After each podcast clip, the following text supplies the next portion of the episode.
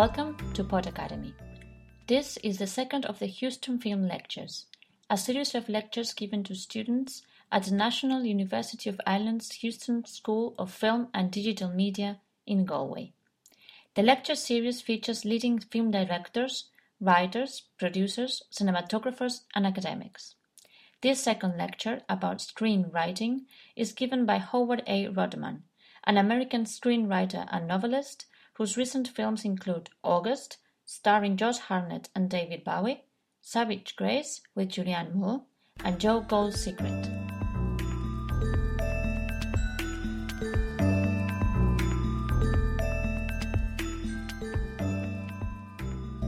What I want to talk about today is scene writing, because I think that something really terrible happened to screenwriting about 18 years ago.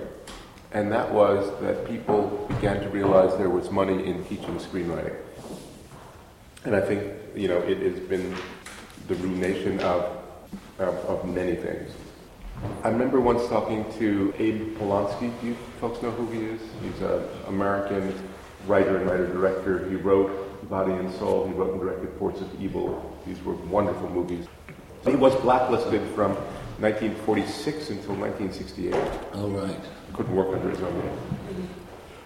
I remember asking him about screenwriting, and he said, Teaching screenwriting? He said, Teaching screenwriting is a good thing to do if you're a teacher of screenwriting. And he said, Everything I know about screenwriting, I learned from the commissary at Paramount Studios. And they said, Nope, I didn't learn it there either.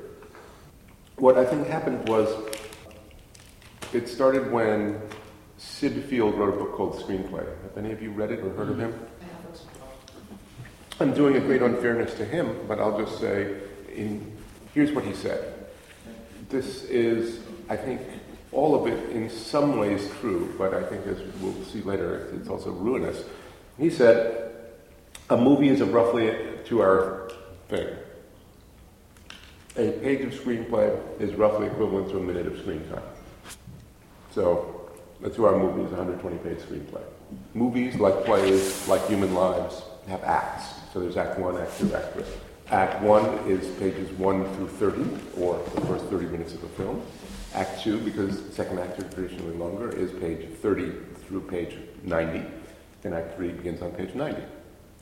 Somewhere along page 3 or page 10, depending on what edition of screenplay you have, there is the inciting incident, the thing that kicks you into the screenplay somewhere around page 27, 28, there is the little thing that propels you into Act 2. And around page 87, 88, there's the thing that propels you into Act 3. So he wrote this book, which said those things. If he had said just those things, it wouldn't have been a long book. But he padded it out with examples of movies which could be seen to have obeyed these rules. Uh, the book was a wild bestseller. His courses were oversubscribed.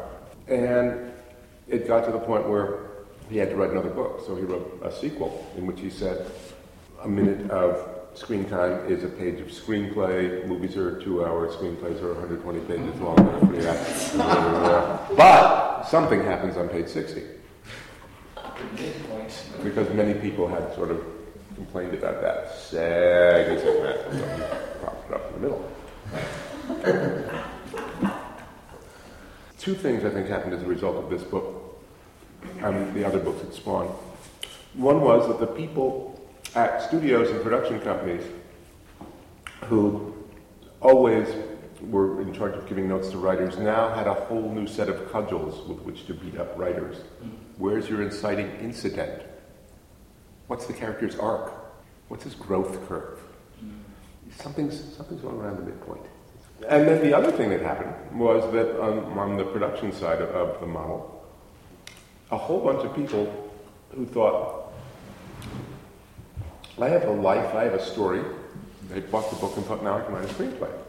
And in general, I think the democratization of any art is a fine and wonderful thing, in most cases. In this case, the idea that anybody could write a screenplay, I think, was in some ways a very lovely flowering of an art form. Anyone know that, that, that great quote from, I think, Lautréamont that was one of the graffitis on French walls during May of 68, which says, Poetry should be made by all and not by one. And I, well, I believe that. Or there's the example of the Romantic poets.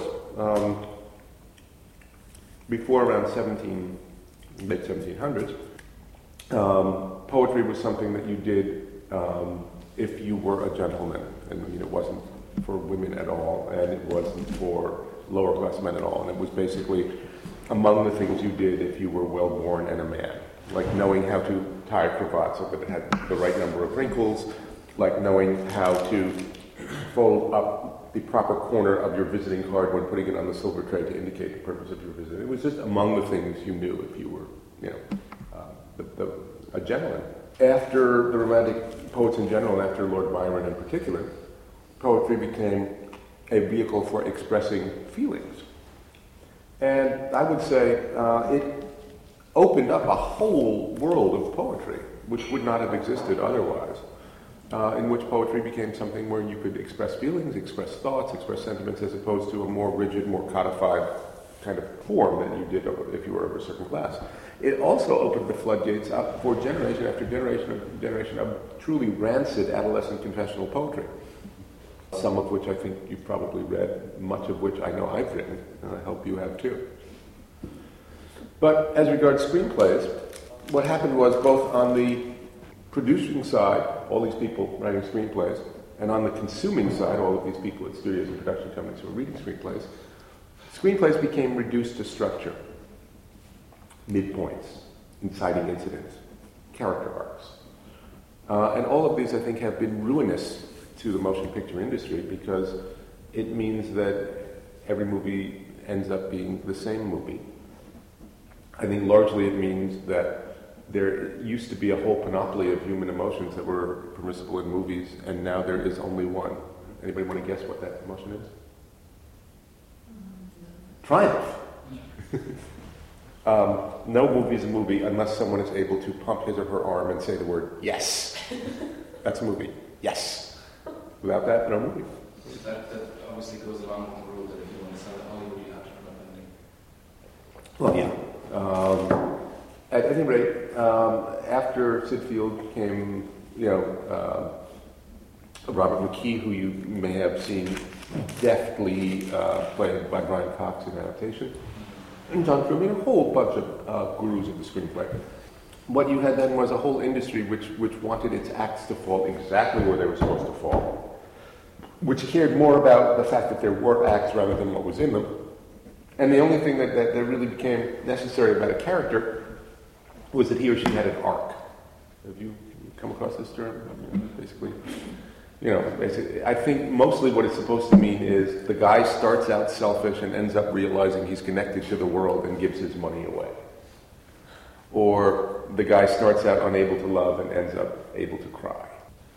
Whenever I hear about arcs, particularly when I hear about them in terms of from people at studios who are demanding arcs, I am reminded of a story about the late actor Steve McQueen, who was offered a screenplay, and this was before the word arc was in common currency. So the producer didn't say, look at the arc of this character, but the producer said, look at this guy you get to play. I mean, you know, he starts out here and he ends up over here. It's, you know, it's, it's just a great. And Steve McQueen said, I don't want to be the guy who learns. I want to be the guy who knows. And I think for Steve McQueen, who had a very good understanding of his screen character, he knew that what people were paying to see was not the emotional education of Steve McQueen, not silent man of few words becomes um, in touch with his emotions. But here's a guy who knows what he's doing. He does it. He does it well. He does it well again. He does it well again. End of movie. You know, that's a Steve McQueen movie, and it's supremely satisfying.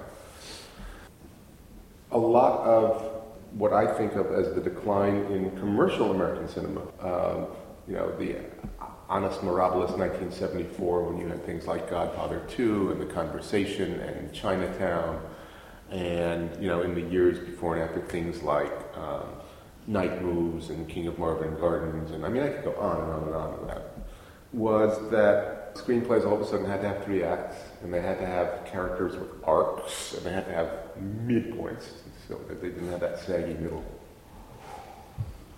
And all of a sudden, people weren't talking about writing anymore. Uh, it was as if they were talking about building suspension bridges. You know, we you know have a river to cross, so we have to have this cable here and these cables hanging from it and stuff like that. And I think real writing is elsewhere. To my mind, writing is less about index cards, uh, less about plot points, beats, sequences, than it is about the wonderful and terrible and impossible task of taking lived human lives and putting them down on a piece of paper so that they can be reconstituted on a screen with actors. I mean, it's almost a kind of weird. Has anybody here, when they were a kid, ever seen in the back of the magazine an ad for freeze-dried sea monkey mm-hmm. and sent away for it? Mm-hmm. That's sort of what screenplay writing is. You take real life and you, you put it in like a little 120 page packet, and then you hope that somebody will pour water in the other end, and they will blossom and they will be sea monkeys. the little instruction booklet that I got with sea monkeys, I wish I still had, but there's a sentence of it that I still remember. It said, Treat your sea monkeys with dignity. Do not give them silly names. Give them proper names, like Agamemnon. Screenwriting, too. I mean, you know, call your screenplays Agamemnon, don't call them like disco pigs. At any rate, it seems to me that along with the rise of structure, th- there became another kind of split between, you know, writing, which became kind of literary writing, which became sort of fey and precious and overwrought. And then there was screenplays, which had nothing to do with writing. You know, I mean, it was sort of, you know, you could do it, you could do it with a word processor. You didn't even need a typewriter. You didn't even need a pen. You know, you just need, need, need, need, the software. And, and, and, in a funny way, I think, you know, uh, out of the great grand tradition where there were writers and screenwriters and, you know, they were all one big great mess of pottage. You now had Eloys and Morlocks. You had the screenwriters who had these thick necks and walked around like this, and plot point, plot point, midpoint, plot point, arc, surprise, revelation. and then you had these sort of pale, thin green people who were doing rating. Um, I don't know if you get here the public, uh, National Public Radio show Bookworm with Michael Silverblatt here. Um, you know, I mean, that is the, the, very apotheosis of the kind of thing that, that, that the other kind of writing became, you know. I was reading your book and couldn't help but be struck by the number of times that, you know, I mean, so that kind of thing. And then, you know, of course, you have screenwriters with guns in the glove compartments of their cars, you know, bringing them out at meetings to prove that they really care about their writing or care about their structure, case be. And, you know, basically, if they're going to use Syd Field to beat you up about your midpoint, you're going to take out your revolver to threaten to shoot them if they. This is progress. So, what I want to do today is to take all of that stuff about beats, arcs, acts, index cards, structure, and for the duration of this morning at least, leave it outside the door. And what I want to talk about is really smaller stuff, um, because I think that's where writing lives. I'm not sure, I mean, I think all of us who write screenplays, all of us who write, need to be good, have a good critical eye, and a, be good editors of our own work, and need to be able to write something and then wake up the next morning and say, that was crap. And I think that without that skill, you're lost, because then you write crap and crap and crap, and you never know it. But I think without the other skill, which is the ability to write without a censor, the ability to write something which may be great and may be awful, and to spare the judgment until the next day, or until sometimes the next month, is, is, equally valuable, if not more valuable.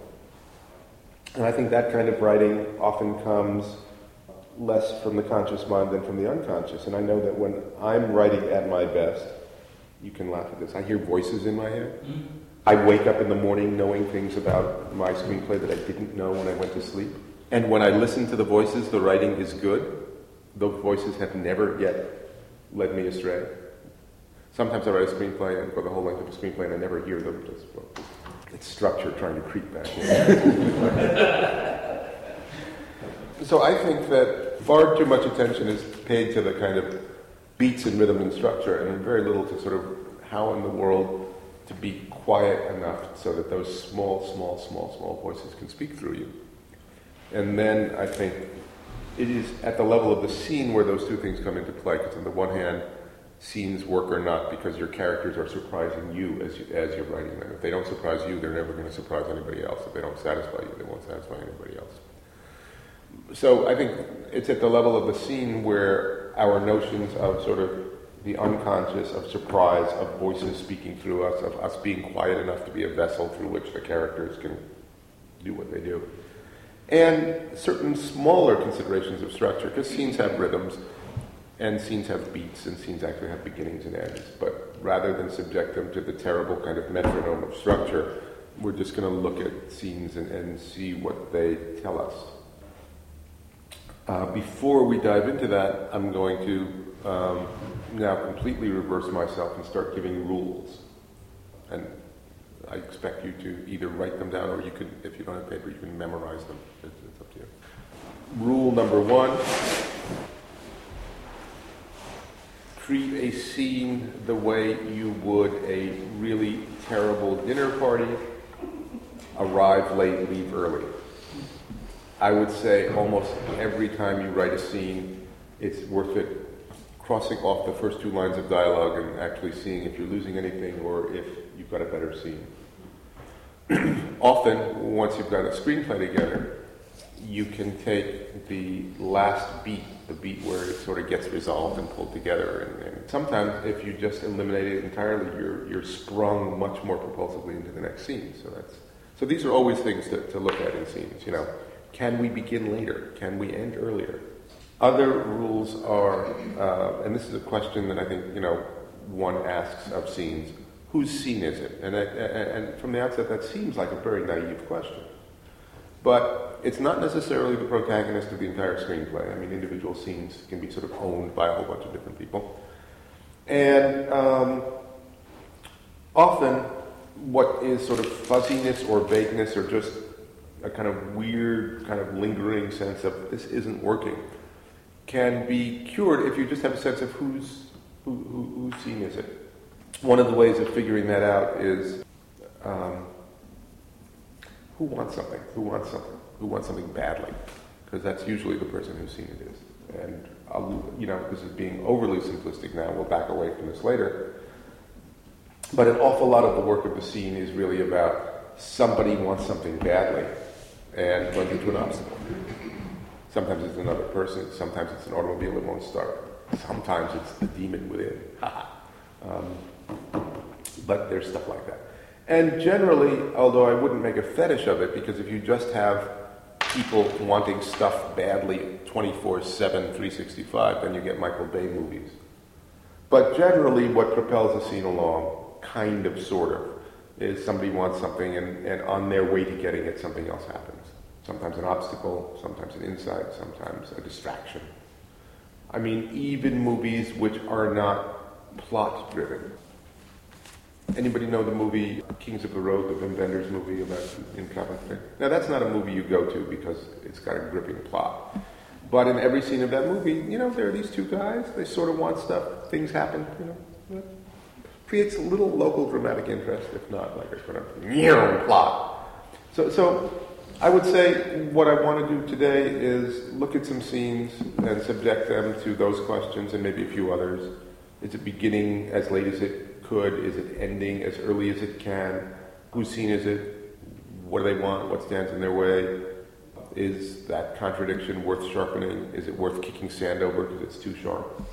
Is there too much subtext? Not enough subtext. Too much blog? Not enough blog? You know.